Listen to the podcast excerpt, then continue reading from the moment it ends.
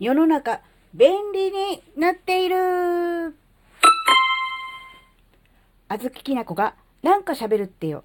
この番組は子供の頃から周りに馴染めなかったあずきなが自分の生きづらさを解消するために日々考えていることをシェアする番組です。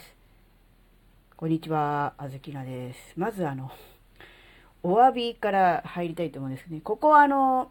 1週間ぐらいの収録は全て事前に収録していたものをさも毎日収録しているかのような定位で発信していたことをお詫びしたいと思います。うーん、まあね、これ言わなくてもいいって言えば言わなくてもいいんですけど、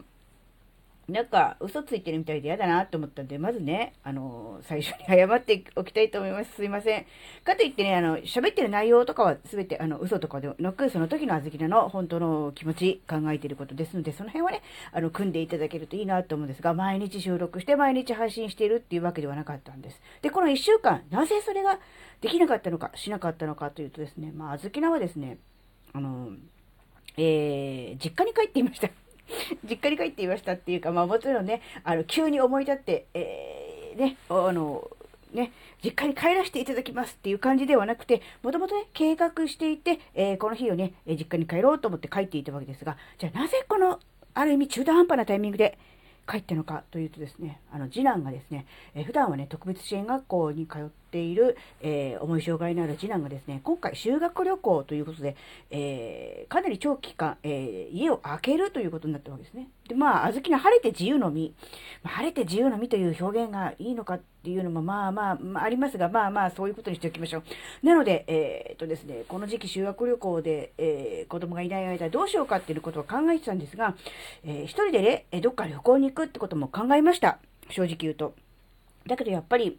今の自分にとってできることをやりたいことは何だろうと深掘りした結果、実家に帰るということにしました。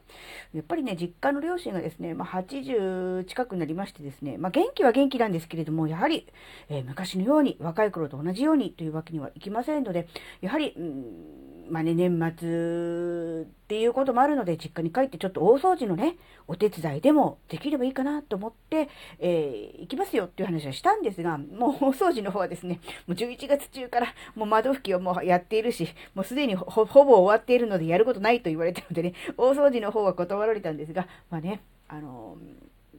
なんだろう、子供をね、連れて行くと自分一人で実家に帰って親と、うん、過ごすっていうこともなかなかないと思ったので、えー、予定通り実家に行ってきました。で、今回はその実家に行った話ではなくて、その実家に行く道中の話です。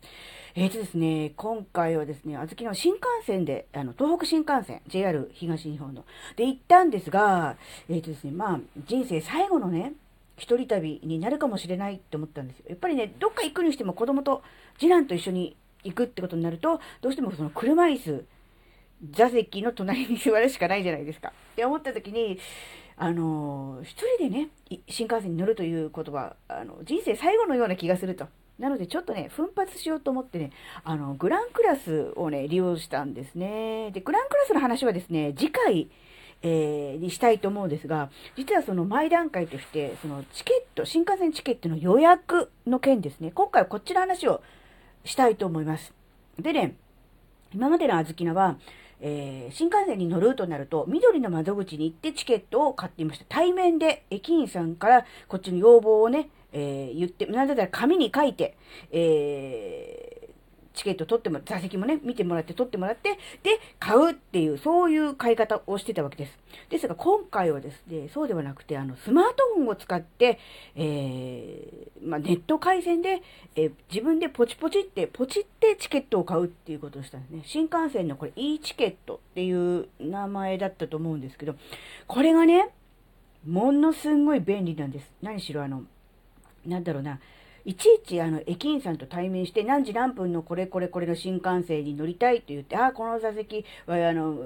もう指定は埋まってますねとかっていうか、じゃあ次のとかってなるじゃないですか。で、1時間後ですねとかっていう、そういうやりとりなくて自分で勝手にあの決められるんですよ。で、座席のどこもいいとかいうのも自分でこう選べる窓側がいいとかね、うーん、ね、あの、2人、2人座席がいいとかこうあるじゃないですか。そういうのも全部こう自分で、えー、見て、えー、選選べるわけなんですよ。なので、本当にな、なんだろう、いちいち説明して、え、窓側の席で、とかって言うと、なんとなく窓側のところを取ってくれる。それじゃなくて、だったら、なるべくだったら、あの、トイレにね、立つから、あの、の、同じ窓側でも、あの、真ん中辺じゃなくて端っこの方がいいとかあるじゃないですか。そういう細かいものも自分でね、目で見て、えー、チョイスできる、選択できるっていうのはすっごい便利だったんですよね。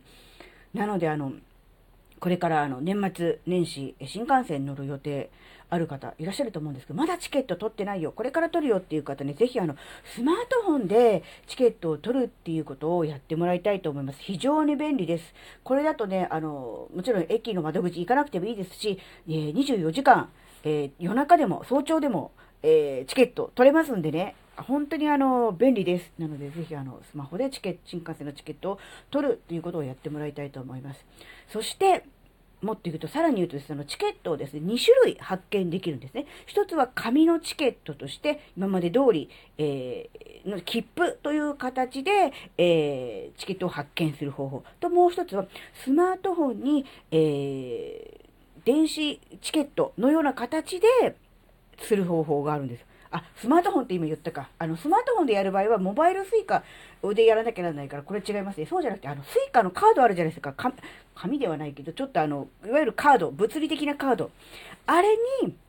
えっ、ー、と、落とし込んで、取り込んで、あの、スイカ、普段使ってるスイカのカードで新幹線に乗ることができる。あずきらは今回、このスイカで新幹線に乗るという方法を、えー、やりました。で、これがね、本当に便利なんですよ。あのね、多分ですけど、うーんとね、あの、紙のチケット、いわゆる切符ですね。で、で購入する場合は、クレジットカードで、えー、生産しますよね。その、生産したクレジットカードを券売機に持っていくと、その、なんだろう、うん、何月何日の、何時出発ののチケットのっていうのがデータとしてあるんで、そこでこう、なんだ、発見してくれて、こう、チケットが、こう、紙のチケットが出てくれるっていう扱いになると思うんですけど、そうじゃなくて、スイカに取り込んでしまうと、そのスイカで直接改札をピッてやるだけで通れるんです。これはもちろん新幹線の方もそうなんです。なので、これ本当に便利なんですよね。あの、なんだろう。券売機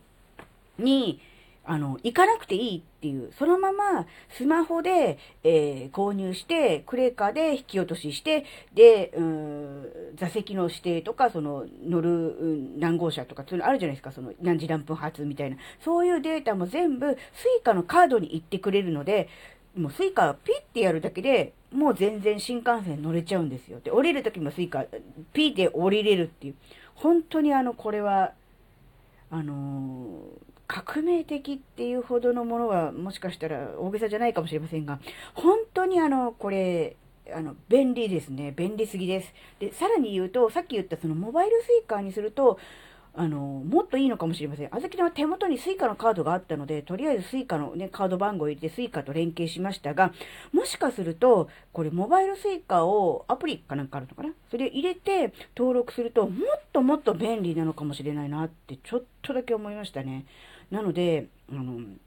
このスマートフォンを使ってチケットを取ること、そして紙の新幹線の切符ではなくて、えー、モバイル suica、もしくは suica のカードと連携、これが本当に楽、簡単、そしておすすめです。ね、なので本当にあの、なんだろうな、そういう意味では、あの、非常にドキドキしたんですよ。あの、ピッてやった瞬間に、ピンポーンって言って、あの、弾かれたらどうしようみたいな変なドキドキあるじゃないですか。で、実際、あの、弾かれたんです。弾かれたんです。あの、ピッてやってブーって閉まって、ピンポンってなって、で、すぐ、そばにこう、駅員さんがいたので、そこ持ってったら、あ、これあの、長い間、あの、スイカ使ってないので、ロックがかかってましたねって言って、ロック解除してもらって、もう一回改札通ったら普通に通れたので問題なかったんですが、と、あずきらのようにね、地方に住んでて普段からスイカ使ってないよっていう人、うん、1年に1回とか半年に1回とか、そういう風にしか使ってないよっていう方は、もしかすると自動でスイカがロックかかってるかもしれませんので、あの、なるべくあの、一番最初にあの、改札通るところは、あの、駅員さんがいるそのね、友人改札の近く、を通った方が、あの、ダメージ少なくていいかもしれないですね。ダメってなったらそこ通って、あの、行けばいいですからね。うん、の方がいいかなっていうのはありますが。でもね、どっちにしてもすごく便利で、あの、楽でした。あの、もしかするとこれあの、新幹線とか、えー、電車普段から乗る人からすると常識だよっていうことになってるのかもしれませんが、あずきにとっては本当にあの、便利でびっくりしたっていうことなので、ぜひね、あの、紙のチケットではなくてね、あの、スイカカード、もしくはね、モバイル suica、これでね、あの、入る、入るじゃない、電車、電車、新幹線乗るのがね、本当に楽でおすすめしたいと思います。そして明日はね、どういうわけか土地狂って、土地狂ったとしか言いようがないですね。あの、にわかセレブ気分を味わったあのグランクラスですね。新幹線のファーストクラスと呼ばれているあのグランクラスにね、往復乗るという暴挙に出ました、あずきなは。とうとう土地狂ったあずきながね、どのようにグランクラスで過ごしたのかというようなね、あの、まあ、お話をね、したいと思います。なので、明日のね、えー、配信も楽しみにしてください。はい、えー、今回のお話があなたの生きづらさ解消のヒントになったかどうかはわかりませんが、最後までお聞きいただきありがとうございました。それではまた次回お会いしましょう。じゃ、またね